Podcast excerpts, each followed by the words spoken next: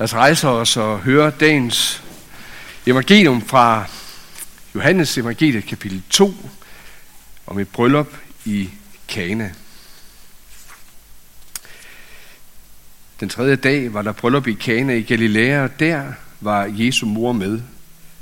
Også Jesus og hans disciple var indbudt til brylluppet. Men vinen slap op, og Jesu mor sagde til ham, de har ikke mere vin. Jesus sagde til hende, hvad vil du mig, kvinde? Min time er endnu ikke kommet. Hans mor sagde til tjenerne, gør som helst, han siger til jer. Der var der seks vandkarsten. De stod der efter jødernes regler for renselse og rummede hver to til tre spande. Jesus sagde til dem, fyld karne med vand, og de fyldte dem helt op, og han sagde til dem, øs nu op og bær det hen til skafferen. Det gjorde de så, men da skafferen havde smagt på vandet, der var blevet til vin, han vidste ikke, hvor den kom fra, men det vidste de tjener, som havde øst vandet op, kaldte han på brudgommen og sagde til ham, man sætter ellers den gode vin frem først, og når folk har drukket godt, så den ringer. Du har gemt den gode vin til nu. Dette gjorde Jesus i Kana i Galilea, som begyndelsen på sine tegn og åbenbarede sin herlighed. Og hans disciple troede på ham. Amen.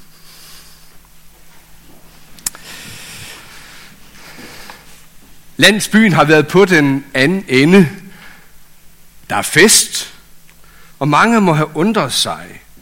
Pludselig yderst velsmagende vin i ubegrænset mængde. Vi kommer ikke så meget udenom, at der er forskel på den øh, billig rødvin til de cirka 30 kroner, og så den der til 300 kroner af flasken. Den smager bare bedre. Hvis vin slapper op til festen, vil det være pinligt, dårligt værtskab. Lidt tænker jeg ligesom, hvis vi har inviteret gæster derhjemme, og der er for lidt af et eller andet på bordet, er den gode kvinde intuition, så kommer de her hustru-venlige øjne. Hold dig nu lige lidt tilbage, så der er nok. Jesu mor, hun har kærlighed til det unge par. Ikke nok med det skamfulde i, at, at vinen den øh, kunne slippe op, det så den ud til at, at gøre, men de vil også få en sag på halsen.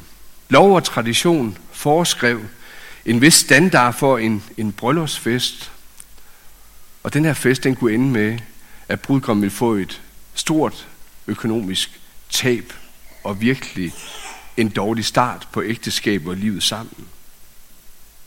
Når Maria beder Jesus om at hjælpe den fattige familie, så handler det om mere end bare at tabe ansigt. Det handler også om at redde det her unge ægtepar, en fattig familie, som de har været, fra en retssag med store økonomiske konsekvenser. Kære menighed, jeg vil gerne citere i dag, at den her beretning, den handler om langt mere end cirka 600 liter god vin. Det er et under i sig selv, og er fantastisk at høre om. Jesus han glæder sig over livet. Han glæder sig over kærligheden, over ægteskabet mellem mand og kvinde. Han kan feste med venner. Der er rigtig meget at kunne sige om Jesus her, og masser af alle de her sider. Men det jeg gerne vil sige i dag, det er, at mest af alt, så har han altid på sin måde og i rette tid, sådan som han får det sagt til sin mor, får det sagt til dem, der hører det, at i rette tid, så gør han også det, han vil, og har øje for både vores ydre omstændigheder og vores indre liv. Ikke for, at alt det skal lykkes for os, eller at det skal gøre os åndeligt uafhængige af ham. Men for at han kan vise, hvem han er, er og hvad han har at give os, og hvad han gerne vil give os. Eller som det egentlig sker i dag, og som er nærmest overskriften for det hele, At ja, at man kommer til at se og erfare hans guddommelige herlighed.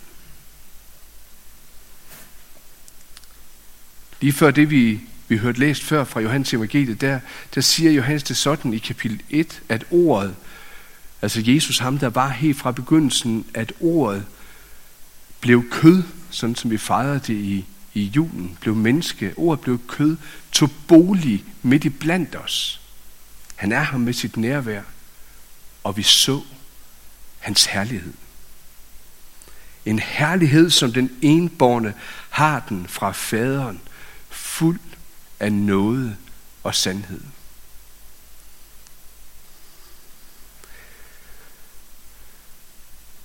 Der var sikkert flere til festen, som nok fandt ud af, at der var sket et under.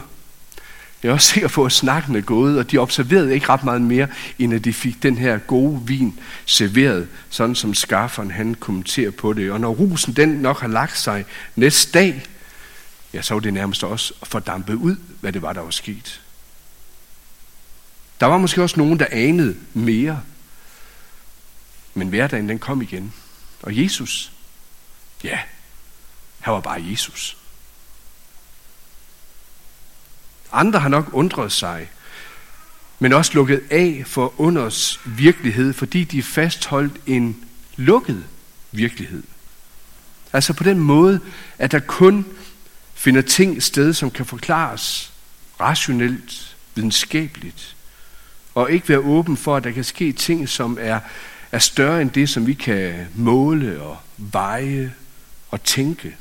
At der altså er noget i tilværelsen, som ikke alene kan forklares, men som skal tros. At Gud findes og virkelig er der. Der står, at Jesus gjorde dette som begyndelsen på sine tegn og åbenbarede sin herlighed. Og så en god sætning mere. Og hans disciple troede på ham. Man må have et forhold til Jesus, før man tror på hans under. Eller måske mere præcis sagt, underet, miraklet, kan godt skabe tro for nogen, men hvis det ikke fører en nærmere, i hvert fald et varigt forhold til undergøren, til Jesus, ja, så fordamper det lige så stille igen. Så fordamper troen lige så stille igen. Jesus fordamper. Og det får ikke varige konsekvenser for ens liv.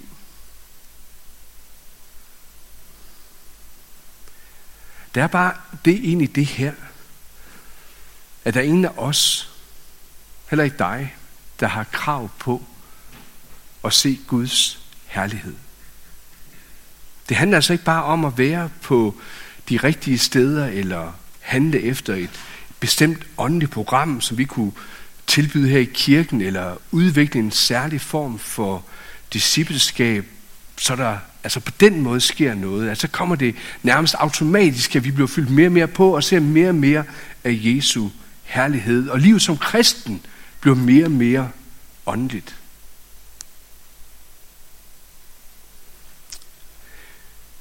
Vi hørte før om Moses, som Mia hun læste op.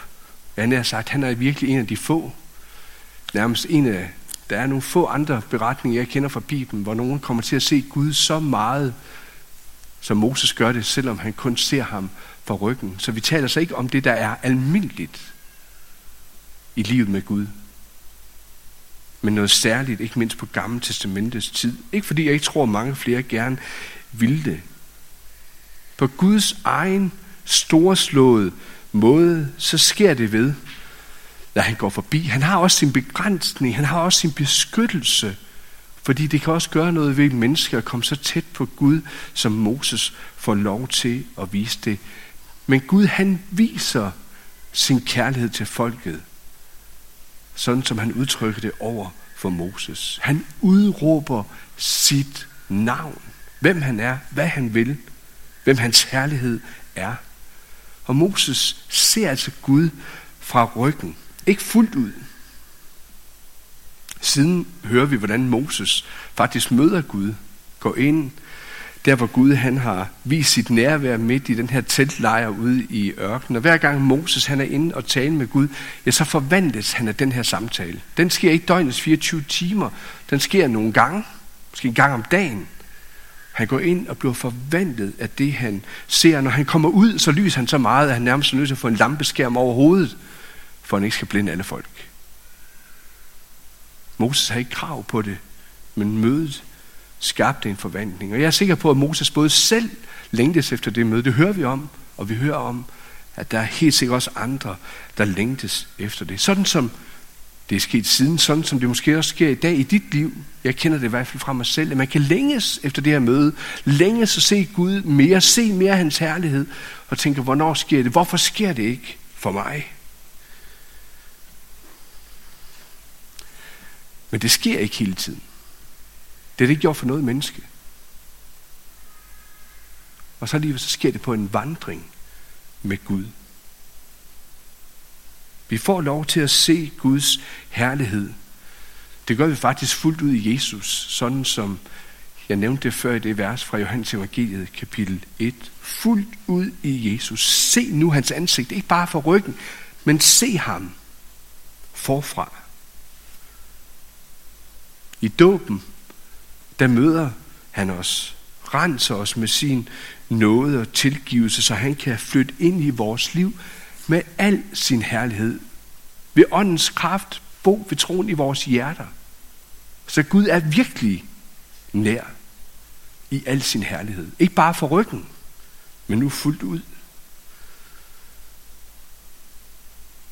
Men fordi du er døbt, så tror jeg, at det sikkert også er sådan, at du ikke altid erfarer hans herlighed. Og måske også i det lys, så kan det være svært at have en længsel efter at se Gud, uden at Gud han møder ens længsel.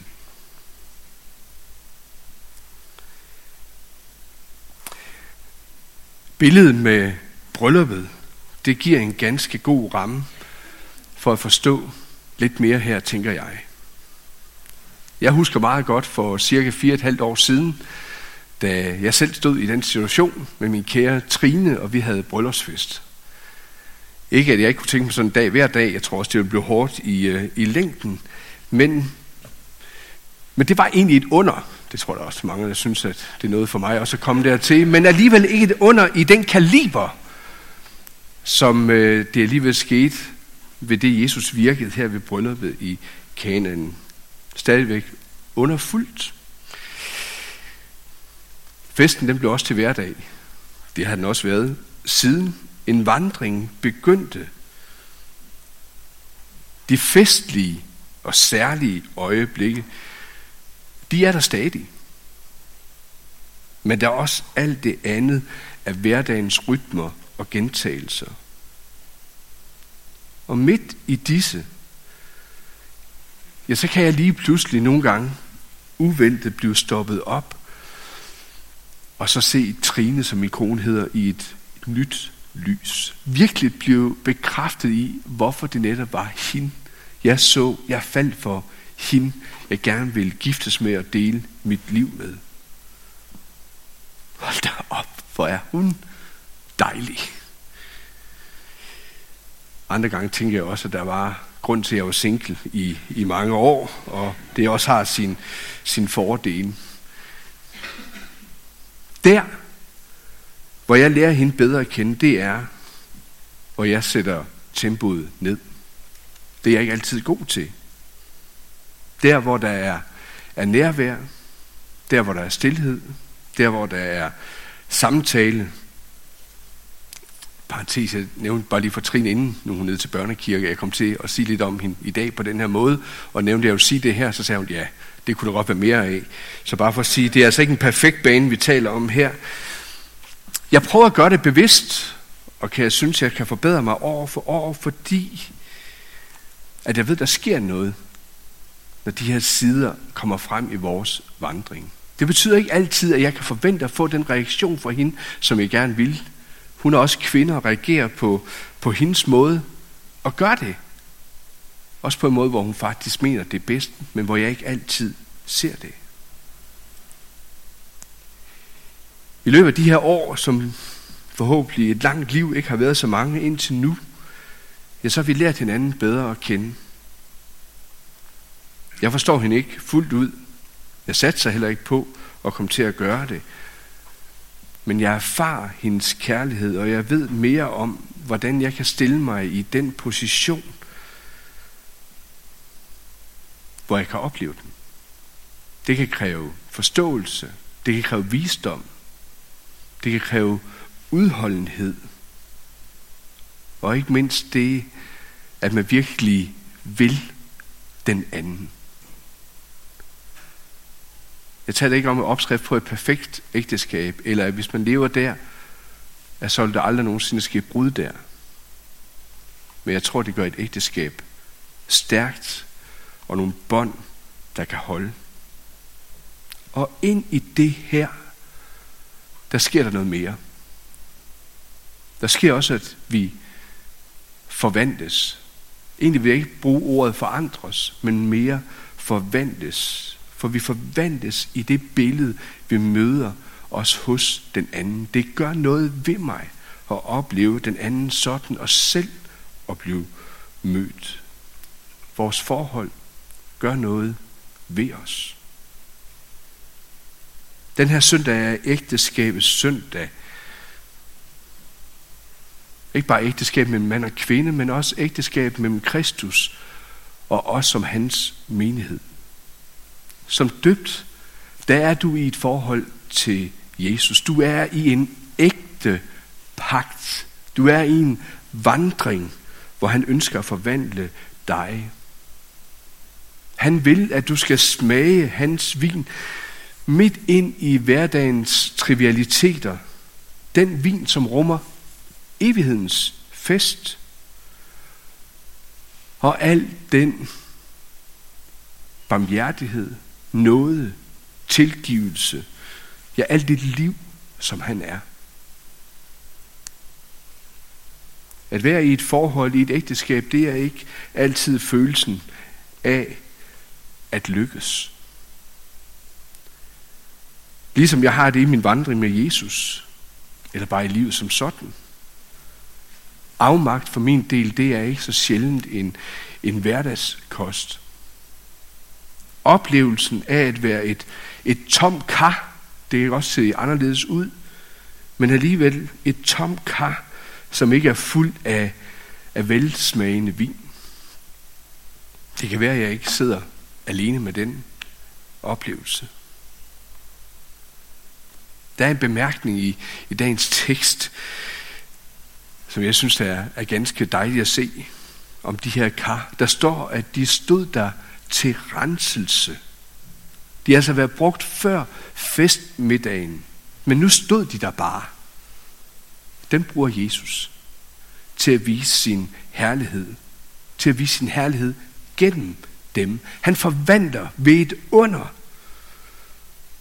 Så det, de kan rumme, det kan blive andre til gavn. Og Gud til ære. Og i det viser hvem Jesus er, og hvad han kan virke igennem dem, og at han er nær midt under det hele i sin herlighed. Og i det samtidig giver en forsmag af en fest, som venter sammen med ham.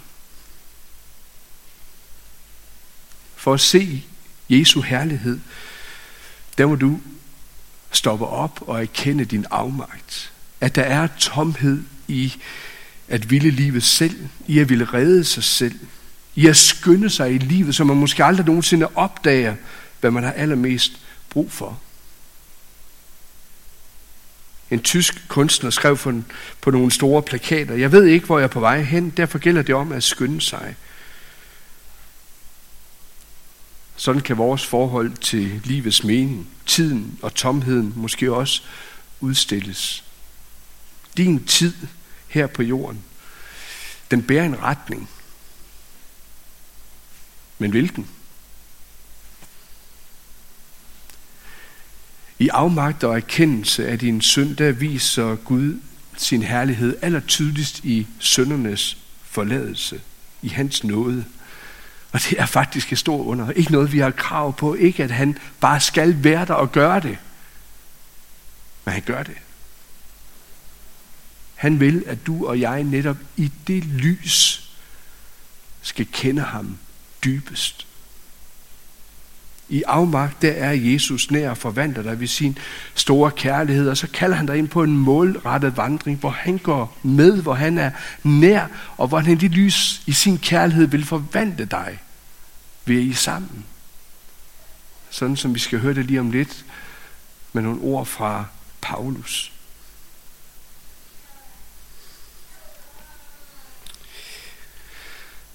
Jesus han fylder altså renselsekaren med noget helt andet end bare noget symbolsk renselsesvand.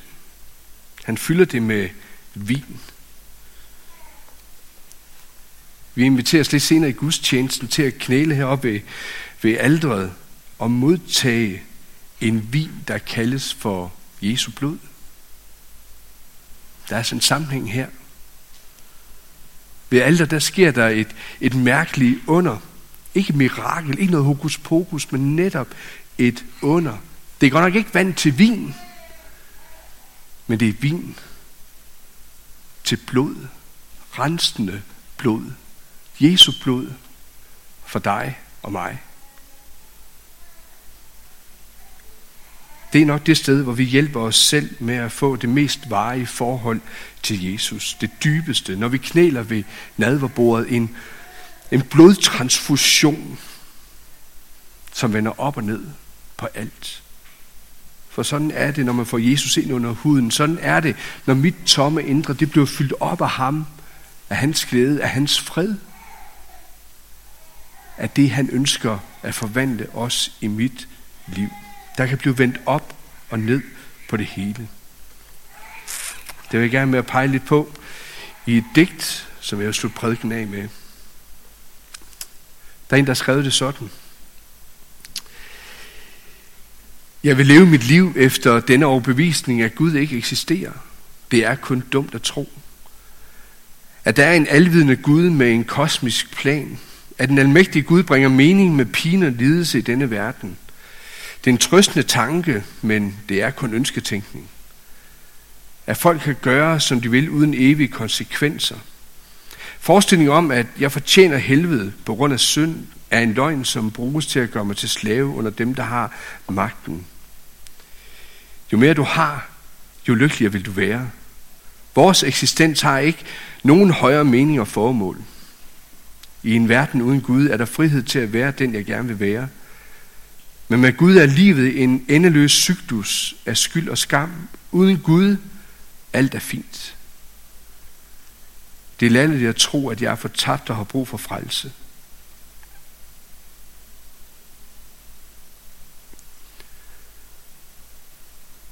Hvis vi læser det digt bagfra og bliver fyldt op på en anden måde, så lyder det sådan. Jeg er fortabt og har brug for frelse. Det er latterligt at tro, at alt er fint. Uden Gud er livet en endeløs cyklus af skyld og skam. Men med Gud er der frihed til at være den, jeg gerne vil være. I en verden uden Gud, vores eksistens har ikke nogen højere mening og formål. Jo mere du har, jo lykkeligere vil du være.